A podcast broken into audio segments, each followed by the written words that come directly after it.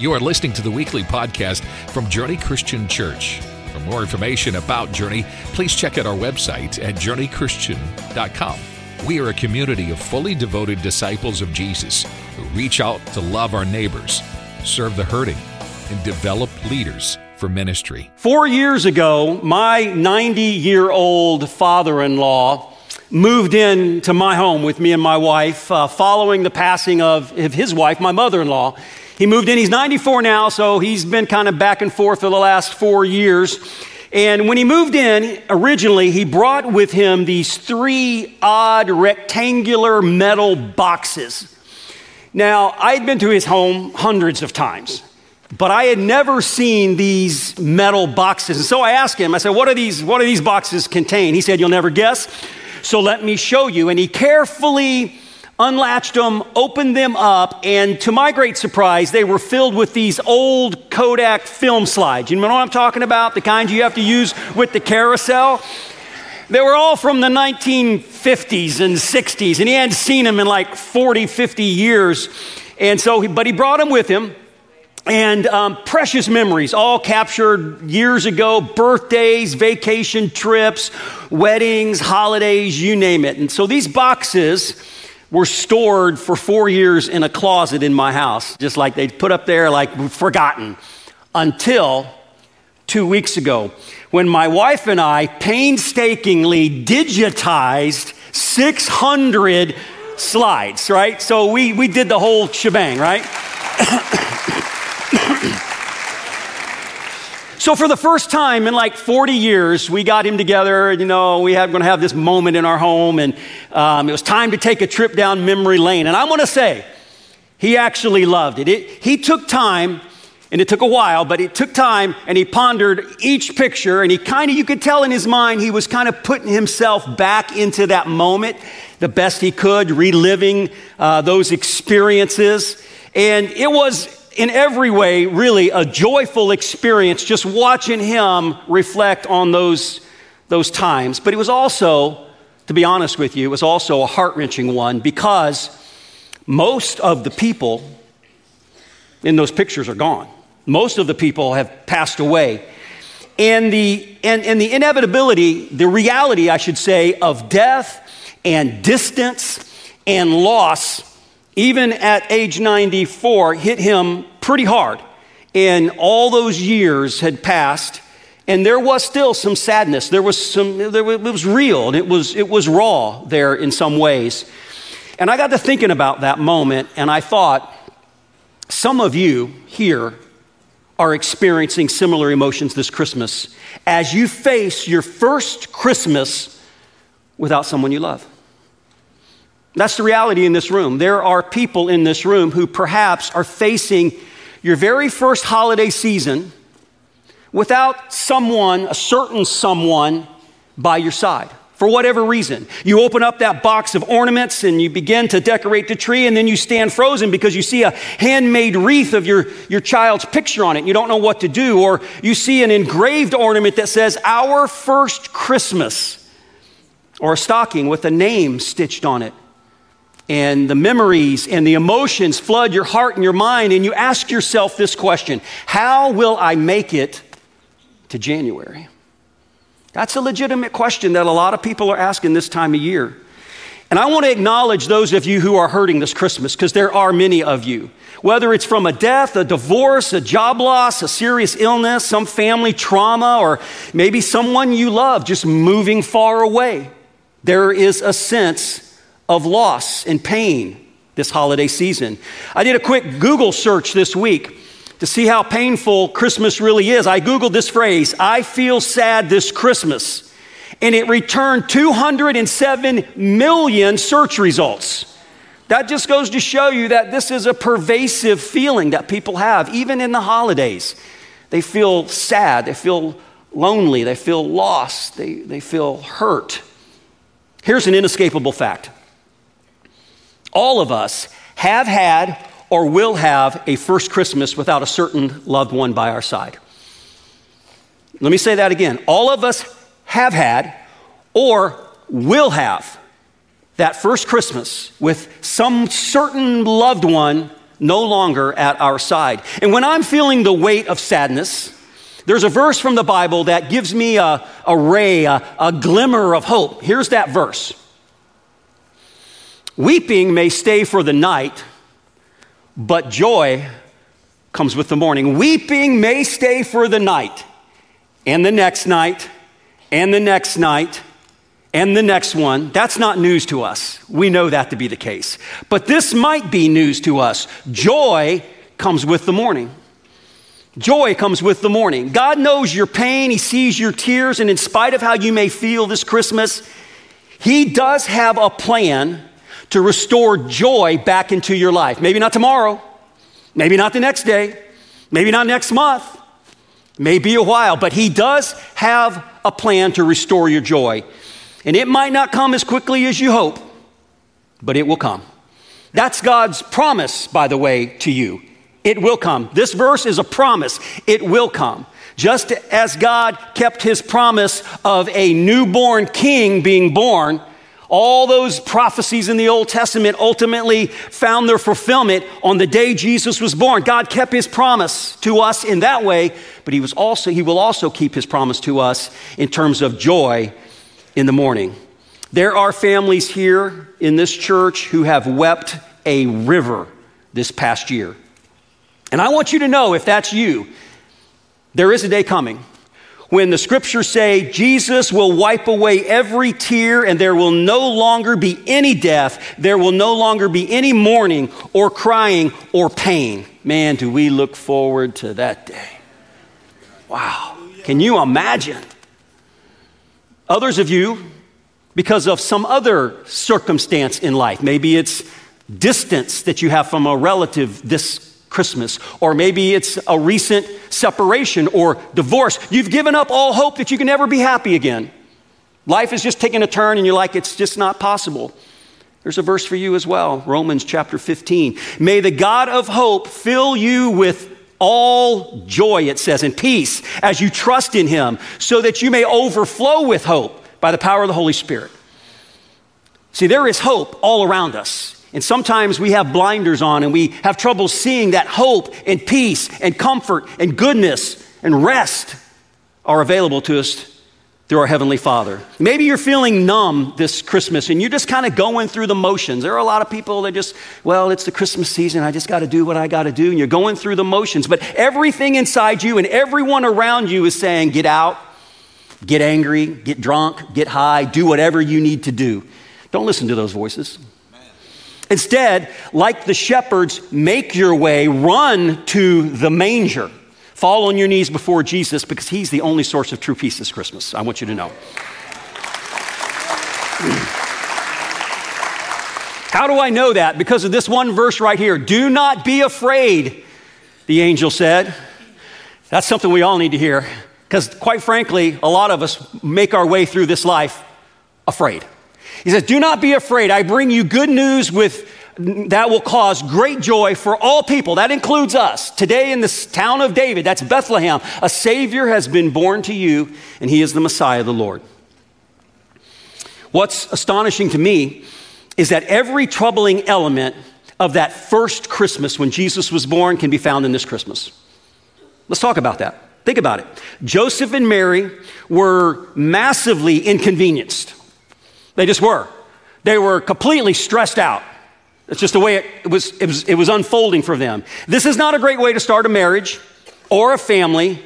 Mary, specifically, was under a lot of pressure at this moment. I heard about this young girl who said to her mother, Mom, is it true that in some parts of India, a woman doesn't even know her husband until she marries him? And the mom replied, Honey, that happens in every country. It's true. It's true. My wife says to me sometimes, she's jokingly, she says, I'm the first child she ever raised, right? and it's kind of funny until I say to her, then don't get mad when I introduce you as my mother. She's not here, so we're good. yeah, she's watching online, so I can't go home. You see, the whole reason Joseph and Mary were in, even in Bethlehem, in the city of David, as it says, was to register for a census and to pay taxes. That's not something fun to do around this time of the year, is it? I mean, who wants to travel and then pay taxes when you're nine months pregnant? Someone said to me, Yeah, but that's not really that big a deal. I mean, she had transportation, right? She was, on, she was riding a donkey. And I'm like, You know what? 70 miles from Nazareth to Bethlehem, that's not something that's going to be fun. Can you imagine riding a donkey from Orlando to Tampa, right, when you're nine months pregnant? Don't tell me that was joyful, because it wasn't. And then having to flee after the baby was born, having to flee King Herod's evil scheme. If you know anything about the birth narrative of Jesus, to slaughter every male child in the region after hearing about the birth of Jesus, all the male children under two years old to be slaughtered because he was threatened. He felt, felt like he needed to, to protect himself. King Herod did. You see, the days right before and the days right after Jesus' birth were difficult and painful days. Everyone, not just Joseph and Mary, everyone in those days inconvenienced, discomfort, bloodshed, death, poverty, sickness, oppression. Sounds a lot like today, doesn't it? No wonder there's this new thing now called a blue Christmas. And years ago, remember that song by Elvis? Some of you, uh, you probably remember that song, "A Blue Christmas." He's the one that made it. I don't think he wrote it, but he might be the one that made it famous. I'll have a blue Christmas without you. I'll be so blue thinking about you. Decorations of red on a green Christmas tree won't be the same, dear, if you're not here with me. And when those blue snowflakes start falling, and when those blue memories start calling, you'll be doing all right in your Christmas of white, but I'll have a blue, blue Christmas. There's a lot of us. Christmas is blue this year. For some of us, Christmas is blue every year because it just brings up so many difficult emotions. What is a blue Christmas, by the way? It's a space for people to grieve their losses while at the same time holding on to the reality that Jesus is the Savior of the world. That's what a blue Christmas is. Grieving your losses during the holidays, but holding on to the truth that Jesus is who He says He is, that He is the Savior of the world, as the verse that we read says. Some churches, in fact, even these days, there's a new thing been out for a few years called a Blue Christmas service. And they'll hold a, a, service. Usually it's on the longest day, shortest night of the year, or longest night, shortest day of the year, December 21st this year, I think. Um, and they do, they do this Blue Christmas uh, service. And the purpose is to integrate the full story of Christmas, both the joy of Jesus' birth, which is a joyous thing, of course, but then the pain of Herod's murderous rage that followed. So you have good and joy, and you have very bad and painful. There's a prophet in the story of Jesus' birth named Simeon. You probably heard the name before. We read about Simeon in Luke chapter 2. That's the birth narrative of Jesus, at least one of, the, one of them. And he waited, the scripture says, his whole life to see the Messiah. His whole life. He's an old man by now. And I'm sure over the course of his whole life, he had many nights of weeping and tears as he waited. But then one day, as promised in the scriptures, joy came in the morning for Simeon. Let's take a look and see what it says. Now, there was a man in Jerusalem called Simeon who was a righteous and devout man. He was waiting for the consolation, the, the, the, restoring, the rescuing of Israel, and the Holy Spirit was upon him. And it was revealed to him by the Holy Spirit that he would not die before he had seen the Lord's Messiah. Can you imagine having that promise given to you? You're not going to die until you see the Lord's Messiah. Man, that's all right, let's do it. But he waited his whole life for the Lord's Messiah to show up. And like many of us, Simeon was probably anticipating, he was hurting, he was seeing all the pain in people's lives, thinking, when is this salvation coming? There was weeping in the night, and he was waiting for the breaking of the new dawn, day after day, month after month, year after year. Lord, is today the day? He's been waiting his whole life for this one moment. One moment. Maybe you're waiting right now for something. Maybe you're waiting for your marriage to get better. Maybe your child to come back home or your job situation to improve or the results of a medical test or a family member to recover. There's all kinds of things that we're waiting for. Waiting can be especially tough at Christmas time. It really can. When we're feeling the pressure to be cheerful and joyful, but we don't feel that way inside. But almost inconceivably, God has embedded something of extraordinary value in the waiting process. It sounds counterproductive, I know, but it's not. Let's take an example from nature. Think about an apple tree in the winter. It's dormant. It, it produces no fruit in the winter. But during that time, essential chemical processes are happening inside the tree that are critical to its producing fruit in the spring. And unless the tree goes through a season of waiting and it won't produce anything in the spring, it's required. In the same way, there is this profound transformation happening in your life and in my life while we're waiting on God to bring back joy into our hearts after a, a death or a, or a divorce or a distant relationship. It's in this period of waiting and obeying that God reshapes us, He retools us, He transforms us emotionally, mentally, spiritually. He's preparing us for what's next. After loss, you need time to prepare for what's next. God's doing that. And it's an essential prerequisite for whatever's coming. It's required before God brings something of new and joyful back into your life. See, what I'm saying here is not new.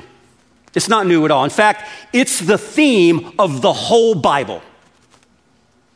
We all have endings, we all experience times of waiting, and then God always eventually brings something new into our lives.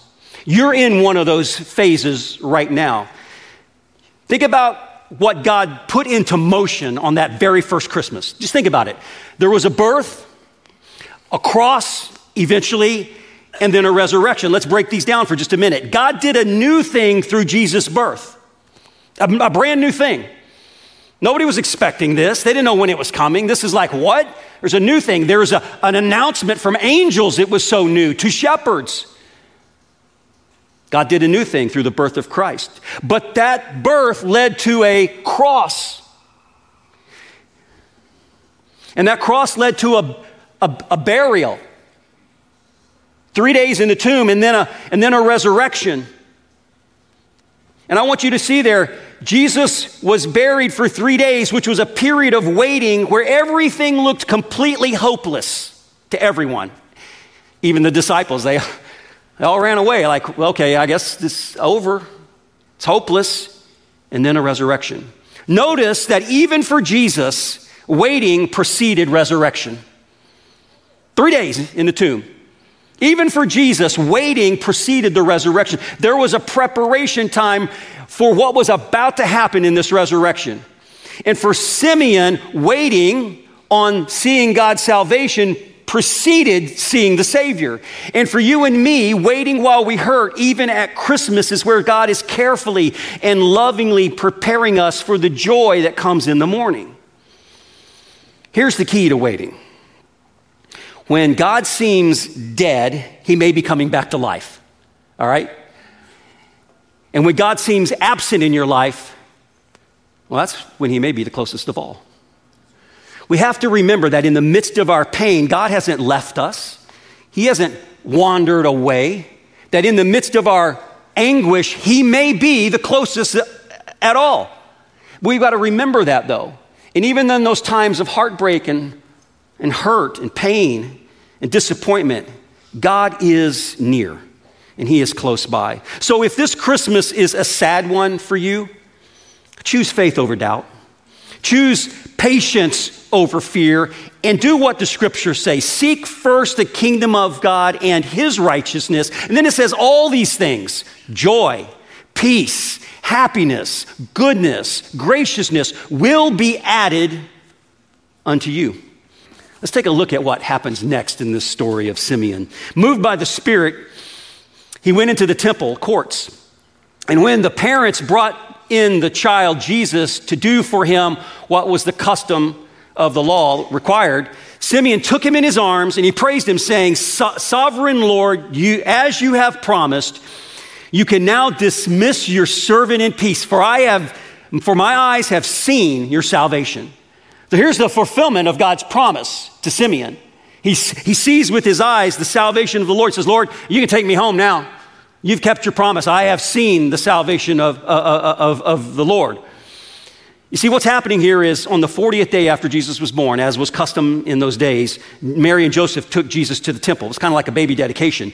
And uh, they were dedicating him to the Lord, as was the, the tradition and the custom in those times. And you can sense the joy in Simeon's voice here as he reacts to seeing the Savior for the very first time. He's, he's overjoyed and he says, You can take me home right now. I, I've seen your salvation. And my prayer today is that if you're without someone you love this Christmas for the first time or the fifth time or the 50th time, I pray that you see what Simeon sees. That's my prayer. That you see the joy of the Lord's salvation today in your life because it's available. No matter the pain and the hurt, whatever's going on this Christmas, no matter how difficult it seems, put your eyes on the only one who can bring peace back into your life. A couple weeks ago, I had an opportunity to speak here, and I read you a letter from a friend of mine who is in prison. His name is Anthony. And Anthony used to go to church here back in the day. And uh, some things in his life went one way or the other and led him to prison. But he wrote me another letter this past week. And here's what he says He says, The prison I am, I am at gives us the privilege of gathering together as believers every night to take a look at the scriptures. That's wonderful. And he says, I've been leading this group. We named ourselves Kingdom Corner. And for a couple of months now, I've seen God work in the hearts of, of these men. As I continue to study God's word and let his presence comfort me and his spirit lead me, I trust that you have not forgotten about me and are praying for me with the Journey family. I look forward to the day that I can serve alongside you all. Until then, have a blessed holiday season and Happy New Year. Anthony, here's what I want to say about Anthony's letter Anthony is not where any of us want to be this Christmas. And yet, like Simeon, he has seen God's salvation in Christ, and he rejoices even in his difficult circumstances. And that's the key to surviving the holidays, with or without your loved ones, is seeing the salvation of God in Jesus Christ. That's the key. But the story with Simeon continues. Then Simeon blessed them and said to Mary, his mother, This child is destined to cause the, the falling and rising of many in Israel and to be a sign that will be spoken against, so that the thoughts of many hearts will be revealed, and a sword will pierce your own soul. And I want to say about that, wow, that turned dark pretty quick, right? I mean, whoo, Simeon took a hard left there.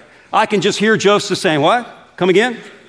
Uh, what happened to all this joy about the salvation of the Lord talk? Now we're, now, now we're talking about, you know, people falling and people rising and swords and souls and piercings. You know, what's all this, what's going on?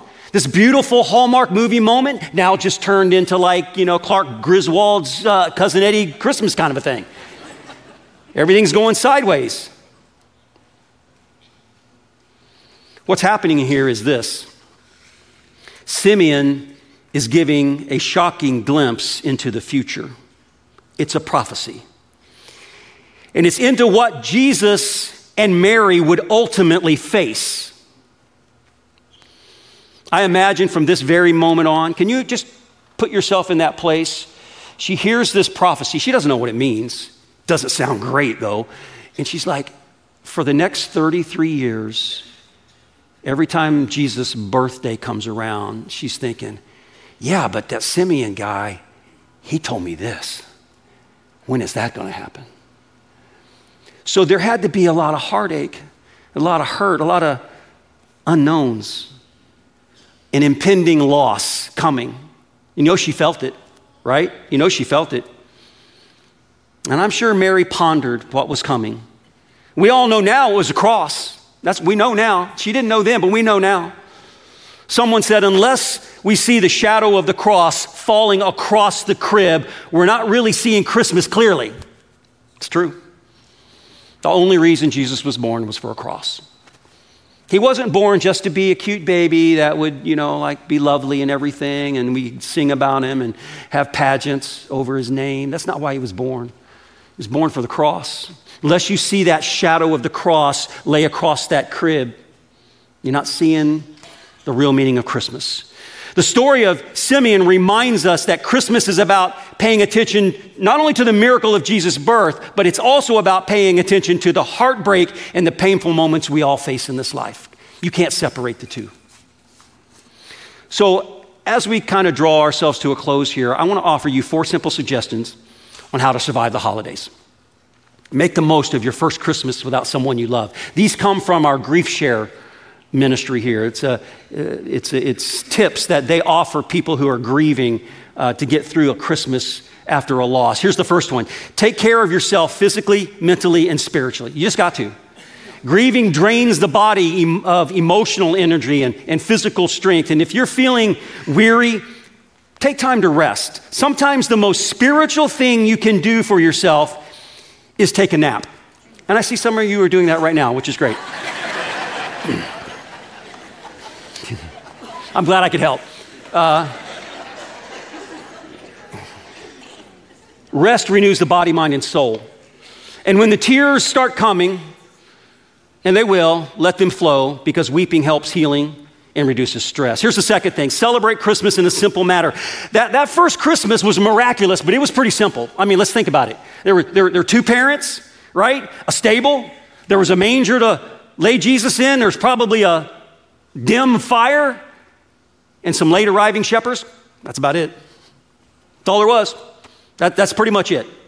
This may not be the year to go all Clark Griswold on your decorations and your lights, if this is a year where you're really feeling loss and not feeling the joy. A nativity scene might just be all you need to refocus on the real meaning of Christmas. Here's the third thing take time to remember your loved ones. And perhaps that means going to a cemetery or placing flowers or a cross. Maybe that'll bring you comfort. Maybe it's writing a letter or an email to a distant loved one. It helps the grieving process to do something tangible, right? Many families gather around a dinner table or a, a Christmas tree and they recall stories and, um, and, and these good memories help bring healing to everyone. Maybe that's Maybe that's what your Christmas looks like this year, and if it is, that's okay. And finally, here's the last thing of there's many more, but these four probably are the most helpful. But finally, serve others in need. Volunteer to help others in need during the holidays is a great way to take the focus off your own loss and, and put that on someone else. Focusing instead on helping others is what God calls us to, us to do. In fact, it says in Galatians 5 3, serve one another in love. Second Corinthians tells us too that we're to comfort one another with the comfort that we've received. It says, Praise be to God the Father of our Lord Jesus Christ, the Father of compassion and the God of all comfort, who comforts us in our troubles. Why? So that we can comfort those in any trouble with the comfort we ourselves have received from God. That's our mission. In July 2014, uh, dear friends of mine, Stephen Shelley Smelsky, many of you know who they are, lost their only child Jordan. He was 11 years old. They went on vacation to Costa Rica. He contracted an amoeba, uh, a brain eating amoeba. Got back here. Within a few days, he passed. It was obviously devastating to them. And uh, that first Thanksgiving and Christmas without Jordan, Shelley told me, was almost unbearable. And I, can, I, I get it. I, I get it. Thankfully, though, a small group of close friends and a loving church family and their growing trust in God's ultimate goodness helped them to survive those holidays. Today, they have redirected their lives in such a way as to honor Jordan, especially during the holidays. This is their focus. And so, 12 years ago or so, they began to open up a store because Jordan loved Christmas and he loved sporting goods. And so they married those two things together and they start to open up a store, Jordan Smelsky Sporting Goods Store. And give away items to those children in need in a way of honoring their son and giving back to the community and serving others. And so this week ago, Saturday, we hosted the store here at Journey. Some of you know that. Some of you even volunteered to help, and thank you so much for that. It was the 12th annual store, and gifts and smiles were given to 1,300 children in need. 1,300.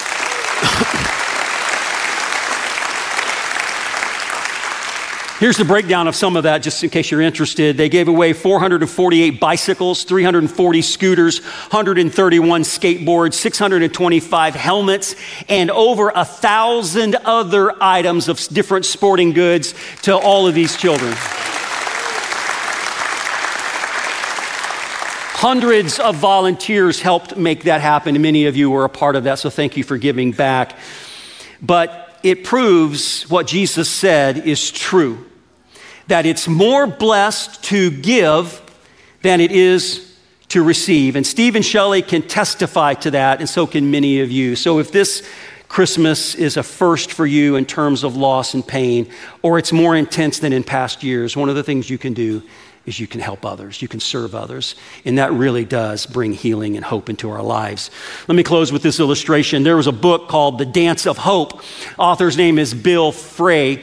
And he tells of a blind student named John that he tutored at the University of Colorado. True story. One day, Bill asked John how he had become blind, like what happened. And John describes an accident that took place when he was a teenager. And the tragedy took his sight, but it also took all of his hope. I mean, he had, he had, he had no hope. And he told Bill, he said, I was bitter and I was angry and for, let, for God letting this, this happen to me. And I took out all my anger on everyone around me. They all knew I was angry. He said, I, I felt like I had no future. I, so I chose not to lift a finger for myself. I just let everybody else wait on me. He figured that's the best thing I can do. So he said, I shut my bedroom door and I refused to come out except for meals. Well, this story surprised Bill because obviously there had been a change in, in, in th- that had occurred because he, he no longer showed this kind of bitterness and anger. And he, John says he traced the change back to a challenge from his father. His dad was tired of the pity party and ready for his son to get on with his life. And so he reminded the boy that winter's coming and he wanted him to mount the storm windows around the house. And he said to him, I want you to get it done before I get home, or else. John, he said he acted with anger, reacted with anger, muttering, cursing all the way to the garage. But he found the windows, found the step ladder, found the tools, went to work, and said to himself, They'll be sorry if I fall off this ladder and break my neck. But he didn't fall. And little by little, he groped his way around the house, finished the chore, mounted the windows. And the assignment achieved his dad's goal. John realized that he could do some work. He, and he began to reconstruct his life, and changes began to take place. And years later, he learned something else about that day, not about himself, but about his father. And he wept as he said these words. He said, I later discovered that at no time during the day had my father been more than four or five feet from my side. You see, his father had no intention of letting him fall. Your heavenly father has no intention of letting you fall either. What's painful today will produce joy tomorrow. That's a promise. And you might not be able to see God, but He is close by. Psalm 34, verse 18 tells us this is true. The Lord is near to the brokenhearted you may be brokenhearted this Christmas. And if you are, this is your verse. The Lord is near to the brokenhearted, and He saves those who are crushed, who feel the weight of the emotions of this season. What a promise that is for us. So, this December, if it's turning out to be a tough one for you, take comfort and be reassured that the Lord is near and that joy comes in the morning. Amen.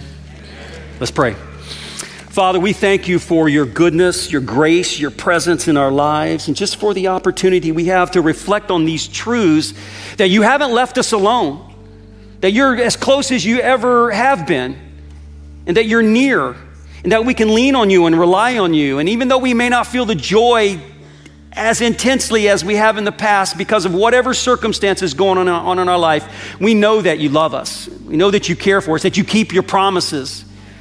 And so, Lord, we open our hearts up to you just now. And we say thank you. Thank you for Jesus, for his birth, for that cross, and for that resurrection, Lord. So thank you so much. Thank you so much. I pray for those that are in this room, Lord, who might be having a tough time this Christmas. May your presence be felt in their lives, even now. It's in Christ's name we pray. Amen. Thanks for listening to the weekly podcast from Journey Christian Church. If this message was a blessing to you, be sure to click the follow button and share it with your family and friends. For more information about Journey Christian Church, please go to journeychristian.com.